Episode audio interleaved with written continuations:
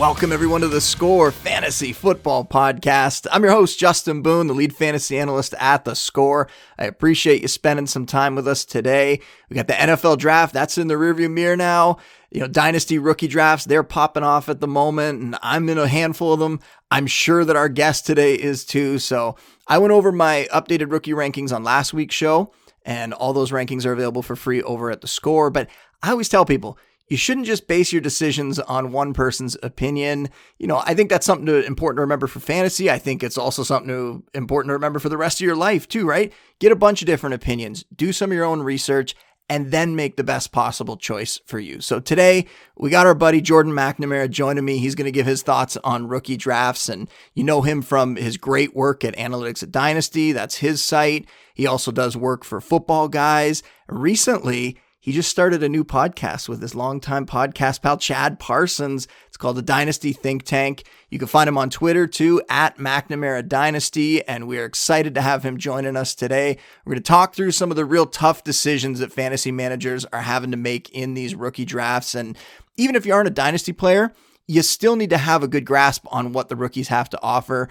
Jordan can help with that. So, Jordan, welcome to the show, man. We just spent about an hour recording an episode of your show, so we're going back to back here. Hopefully, we don't get a little loopy. Hopefully, we don't go off the rails, but how have you been, man? We got to let the people know. You and I talked before your show and then spent an hour talking about uh, 10 big off-season questions heading into the 2023 season. And you said that episode's going to come out over the weekend, so people should take a look at that. But let everybody know, how you doing, man? I'm doing good. I'm doing good. It's busy. Uh, like you mentioned, Chad and I uh, launched a new podcast, Dynasty Think Tank. We've been recording podcasts for six years. We started in actually even longer than that, six and a half. We started uh, fall of 2016. So every Tuesday night. Uh, you know, this is a new this is a new project, right? But I couldn't I couldn't let it end and not do something with Chad. So here here we are doing a, a new podcast. So busy with that, and you know, it's just it's uh it's good. Summertime's in bloom, right? Things are looking up from the weather, right? Getting a little reprieve from the schedule, the whole nine. So uh, so fun time of year, and uh, I love talking dynasty this time of year because this is a good preview of what's going to happen. Yeah, we have, uh, and we talked a bit about this on your show, but now we have a, a pretty good idea of what the rosters are going to look like. There's still a few veterans hanging out there, maybe a couple trade possibilities that'll shake things up a little bit. But Jordan, I want to start off. I'm curious here when we're talking about these rookie drafts. You know, we go over and we do all the research on the rookies leading up to the draft itself, to the actual NFL draft. But it's not until the draft comes around that we find out how NFL talent evaluators feel about these players. And no matter what we think about them, what we see sometimes the fantasy community and, you know, the Twitter draft community, sometimes they can be way off about some of these prospects. And now draft capital factors in, and that's very, very important. Obviously, landing in spot, that's important too. That's a big part of it as well. And we have all that information. So I want to know just to start off here, which rookie's value changed the most for you after the NFL draft? And it could be for better, it could be for worse, whichever way you want to go with it. But whose value changed the most once you found out their draft capital and their landing spot? Well, I thought the capital would be about right, but the landing spot was horrific. Zach Charbonnet. Uh, I think oh, Kenneth Walker's yeah. a better player. Uh, I thought, and that's not even really a knock about Zach Charbonnet either. I just think Kenneth Walker's a fantastic player. So he's not going to come in. I don't think he's going to come in and take his job. Uh, and this was a running back that, frankly, there was, I thought, a real chance pre draft that he would be coming out of the draft with a starting uh, day one job, right? There were re- there were jobs that he was potentially linked to. Cincinnati was commonly discussed there with him. I mean, uh, Dallas as well. There was other teams there that that looked like potential Zach Charbonnet week one starter jobs, and he lands behind a backup. You know, he lands as a backup behind a, a second yeah. round pick from last year, right? So that one hurt. Uh, again, he slid a bit. I have a rookie draft tracker over at uh, over at Analytics Dynasty. He slipped to basically, he's got a median of running back three and a half. He's 201 in Superflex, right? I thought that was, I thought he was going to be a top eight pick in Superflex uh, rookie drafts, but now he's, you know, he's falling right next to De'Von Achane, and that's that shouldn't be where he was coming out of this. Uh, you know, going into this draft, I was a surprise that he was there. Yeah, and I'd say for me, Achane's probably my answer to this question because I had him valued more as a round two dynasty rookie pick pre-draft. Uh, really explosive, obviously. You know, the main thing, and everybody knows it, is the size was the big concern there. And then he turns around, he gets day two draft capital, but he goes to that perfect landing spot in Miami. You have Raheem Mostert and Jeff Wilson, you know, not exactly being the most menacing veterans on the depth chart ahead of you, I would say. And I'm still a little bit worried, and we talked about this briefly on your show, that, you know, a guy like Dalvin Cook could end up getting traded or released and that he could end up Miami. There's been a lot of ties there. But at the one two turn in rookie drafts, Achane's somebody that I have been willing to take, even though there's still a lot of risk associated with him in that range. And it gets interesting around there. You know, we've seen, you talked about Charbonnet falling a little bit. I got Charbonnet in a 14 team league. I got him at the beginning of the second round. I got him with the 15th overall pick in that draft. Um, it was from a trade that I had that pick, but um, I still took him there because you don't know what's going to happen. You know, at worst, I think he's going to be a a high end backup RB there's a non zero chance that he could end up actually taking that starting job away from Walker, that it could be more of a 50 50 split than we think. But regardless, for Dynasty, I kind of still wanted to bet on the talent there. And it's a really difficult range for people to figure out. Maybe one of the toughest decisions for people because personally, I find after the top six, which for me is uh, Bijan and Anthony Robinson, Jahmyr Gibbs, Bryce Young, CJ Stroud, uh, Jaxon Smith-Njigba, whatever order you want to put them in, I have those as the top six. And I think for the most part, I think they're the consensus top six. And then the next group, there's the wideouts of Quentin Johnston and Jordan Addison, Zay Flowers. Then it's wide open for who gets picked next. And I've even seen Flowers fall to the early second in some drafts. So, uh, Jordan, I'm assuming that you made it to the finals or the semifinals in a lot of your leagues last year. That would mean that you're picking near the end of the first round if you held on to that, that pick. So, who are you selecting kind of in that range when we get to that spot where it is wide open? And we'll look at it from a superflex perspective because I think that's the majority of people now are playing in superflex dynasty leagues. So, you know, does Will Levis move the needle for you? Is it one of those next tier running backs like a Charbonnet or Achane or Kendre Miller? There's a big crew of wideouts in that range that people kind of just pick their poison on. There's the top three tight ends. You could potentially make it the top four tight ends if you want to include Luke Musgrave in there. In my mind, you know, they're intriguing too. And we're probably going to talk about all these groups between now and the end of the show. But for this question, who tops that range for you? Who's that late first round pick that you're kind of happiest to come away with? I don't really have one. Uh, and my play there, instead of sticking and picking, has been like Quentin Johnston's fallen a couple of times to 110. So I've taken him a couple of times there. Kincaid, same same type of deal 108 109 110 in tight in tight end premiums. I play a lot of 2 ppr for tight ends. But i'll tell you the thing that i've really been doing instead of picking levis instead of picking you know, charbonnet instead of picking uh, mayer and laporta i've tried to trade out of there and I've got I've had some good success. Uh, a guy that we talked about on my podcast, I traded 112 and 206 for Rhamondre Stevenson. Right, I traded 109 to move up uh, to get up to 104 because I didn't want to pick in that range. Right, I traded out for basically a future first and a little bit a little bit more um, in in a deal as well. Ridley and 110 for Amon-Ra St. Brown. So all those sorts of deals there, I've been sort of using that range to solve a problem for me as opposed to what I think is taking a, you know, you're taking kind of a, a hopeful shot on a wide receiver, um, or you're taking like it's the tight ends. They're just so slow starting. I mean, there's been one tight end in the past 15 years that's average that's been drafted in date, uh, the second round of a rookie draft, uh, the second round of the NFL draft that's scored more than 10 points per game in his first three years of his career, right? As an average over the first three years of his career, like that's a super low threshold to meet, and there's been only one of them, and his name James Gronkowski. So everyone else has basically failed to really make a difference. Um, so again, I like Laporta, but my expectations are a little muted. If I can really solve a problem from that range, I'm using it as a trade piece.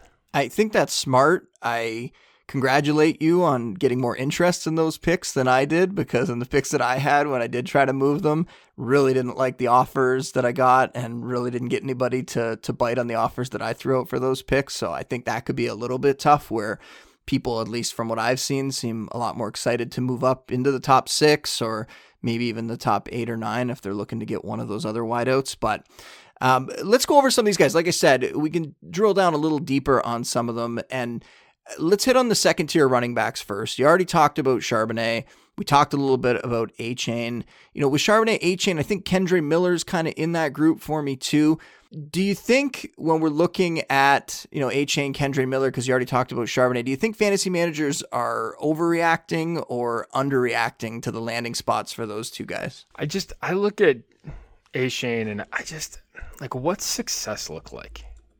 I just I, I always ask myself that when I'm on the when I'm when I'm looking at players when I'm trying to think about what I'm trying to accomplish with a pick, right? He's 188 pounds. To give you an idea, that's more than two standard deviations away from the average top 24 running back finisher. Okay, you're talking real, real small. Um, what's what's success look like for him? And like I just I have a I have a lot of questions about how he can potentially uh, produce to a level that's fantasy fantasy uh, that's meaningful from a fantasy football perspective. So that's I've been tepid on him, um, just because from the size concern standpoint, like he's an outlier amongst like, and you look at his nearest closest comps, there isn't that many, and none of them are real high performers. So that gives me uh, gives me a lot of pause there with him. Kendre Miller's interesting. Like I think there's a, a real chance that he's a potential starting option there. I could see him outplaying Jamaal Williams, and if there's a Kamara uh, suspension, right in the in the offing, I could see him being a potential difference maker there. Um, I, I, think he was probably underused in college as well. Um, Tyjae Spears, I mean, I don't think it's necessarily outside the realm of possibility that Derrick Henry's traded this offseason and Spears could fall just totally into a starting running back spot. So that's that's another one as well. And I've been even sort of moving from that range, like into the Tank Bigsby range as well. Like I I tend to like my running backs to have uh, very bimodal outcomes, right? So even a guy like Roschon Johnson. Roschon Johnson's like is probably going to be mired in some sort of committee. I know exactly when I would play Tank Bigsby, right? If there's a Travis Etienne injury, Tank Bigsby's probably going to go into my lineup, right? Because I think he's going to win that running back two spot. With yep. Roschon Johnson, with with even Kendre Miller, right? With Achane, right? I'm not necessarily sure in these amorphous committees exactly when I'm going to play these guys, right? So I prefer to lean towards some of the bimodal bets. Either I'm going to sit them or I'm going to play them because from a lineup and from an impact perspective, those tend to be the ones that truly make a difference for me. So when I can sort of bail down to there, right, Bigsby's been a really good sort of stopping off point in the later later part of the second round. All right, so that covers the top backs. What about that huge gaggle of receivers that went on day two? So like Jonathan Mingo and Marvin Mims and Jayden Reed, uh, Jalin Hyatt, Josh Downs, Rashee Rice, Cedric Tillman. I mean, there's a few others, but if you're picking from all those names that went on day two, who's your favorite choice out of that group? Yeah, I've only I think I've made two selections of a wide receiver drafted on day two so far. Uh, Marvin Mims has been the only one that I've selected. Um, otherwise, people have been too expensive for me. I don't spend a ton of time investing in day two wide receivers as rookies. Um, I'm more apt, you know, like I mentioned, uh, I made a trade a later first plus Mixon for uh, for Watson, Christian Watson. Um, uh, we got the early reveal looks really, really good from an early reveal perspective in terms of his advanced metrics, I'll kind of yeah. buy in then, right? That's kind of the way that I like to do it, as opposed to taking volume bets on some of your, uh, you know, on some of the the rookies coming in. I, I just I like the I would rather kind of pay a little bit more and take the certainty than take a lot of the uncertain shots at this point in the process. And then you talked a little bit about the top tight ends earlier. I want to get some more of your thoughts there. Uh, Dalton Kincaid went first. Uh, Sam LaPorta, Michael Mayer early in the second, not long after. Going into the draft, it seemed like this was a pretty quality tight end class, and then these guys get the draft capital to back it up, and I think some intriguing landing spots too.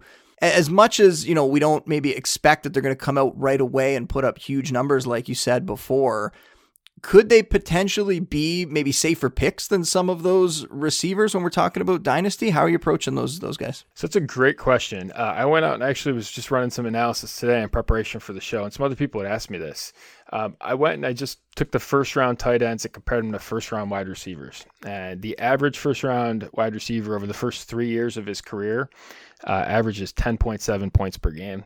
Uh, the average tight end averages 9.4. So already a pretty big edge there um, in terms of the receivers over the tight ends, right? When you start looking up at the top, for example, I just I just drew the 90th percentile as sort of a line just to get you know not to get too nerdy here, but you're looking at top 10 percentile performers there. Uh, 16 points per game is the wide receiver number.